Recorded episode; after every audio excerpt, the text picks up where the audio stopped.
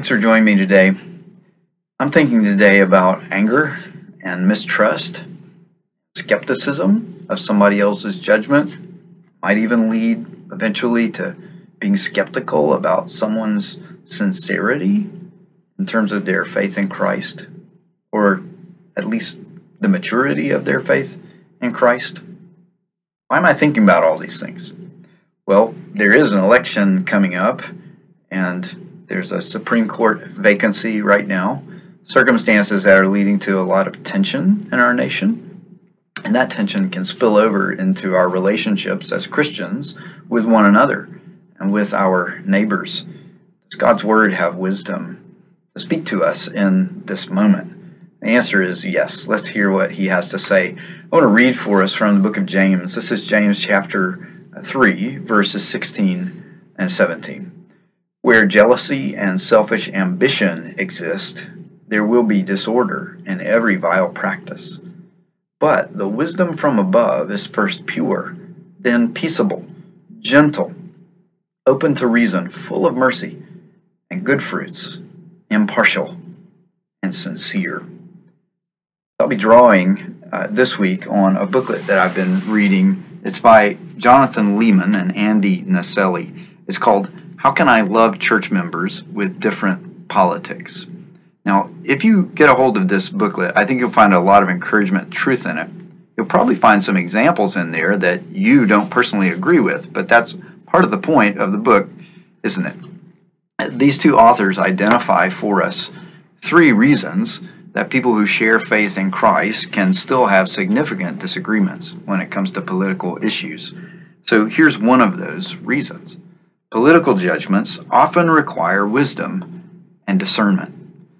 Sometimes we can draw a very straight line between a biblical principle and a real world application, and that straight line doesn't require much wisdom or discernment at all.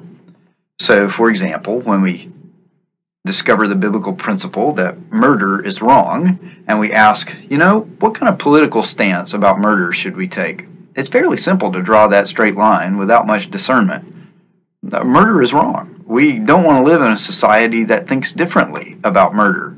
Uh, let's live in a place that has laws that say murder is wrong. That's an example of a straight line and uh, not much wisdom or discernment required. But not every political issue is like that sometimes it is very difficult to know exactly what kind of political process or policy or what kind of timetable, what kind of political tactics would be the best way to work toward applying a biblical principle in our world.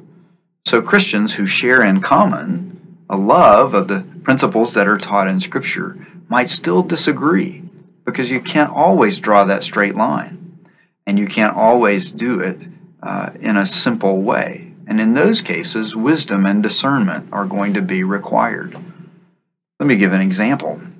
If I were a Secretary of State right now, I'd probably be faced with a question about mail in ballots. Should I send mail in ballots out to only people who request them specifically?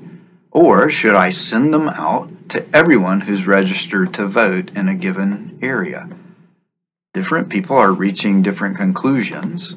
How should Christians think about that question? It's harder to draw a straight line to answer that question. We might have strong opinions and strong feelings, but it would be tougher to draw a straight line from a biblical principle to an exact policy or an exact answer on that particular question. Now, I know it gets complicated by the history of the U.S., which has tended to exclude large blocks of voters. But even that is discernment and wisdom. We're deciding that that factor is relevant. And um, when we're engaging wisdom and discernment, we're not able to draw those straight lines. Um, we're not always going to reach the same conclusion. Even people who share faith in Christ won't always engage judgments of wisdom and discernment in exactly the same way.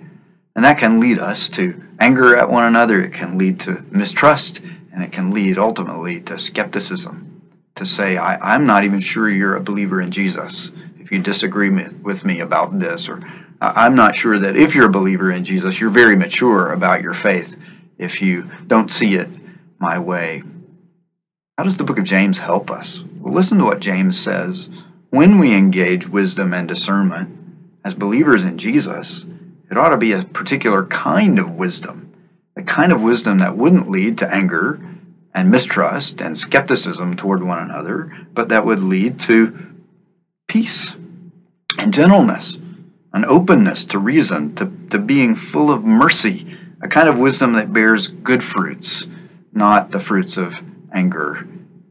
Well, Jesus has opened for us the way to heaven. He has opened for us the path for our Father to pour out every good blessing on us. And one of those blessings is this particular kind of wisdom that says we can look at complex issues we can even disagree about the best way to address those and yet still love one another because Jesus has opened the way for us to receive a kind of wisdom that leads to peace and mercy and goodness. Take a minute to ask Him for that right now. Lord Jesus, we do not know the answer to every question. We don't know how to solve every problem in our world. We love your word. We love the scriptures. We want to see truth from scripture lived out and worked out in our world. We will not always agree on the best way to do that. And we ask you for this kind of wisdom, not only to make good choices, but when we make different choices, to disagree with one another in a spirit of love and gentleness and mercy as a gift from you. And we ask for that in your name. Amen. Thanks for your time.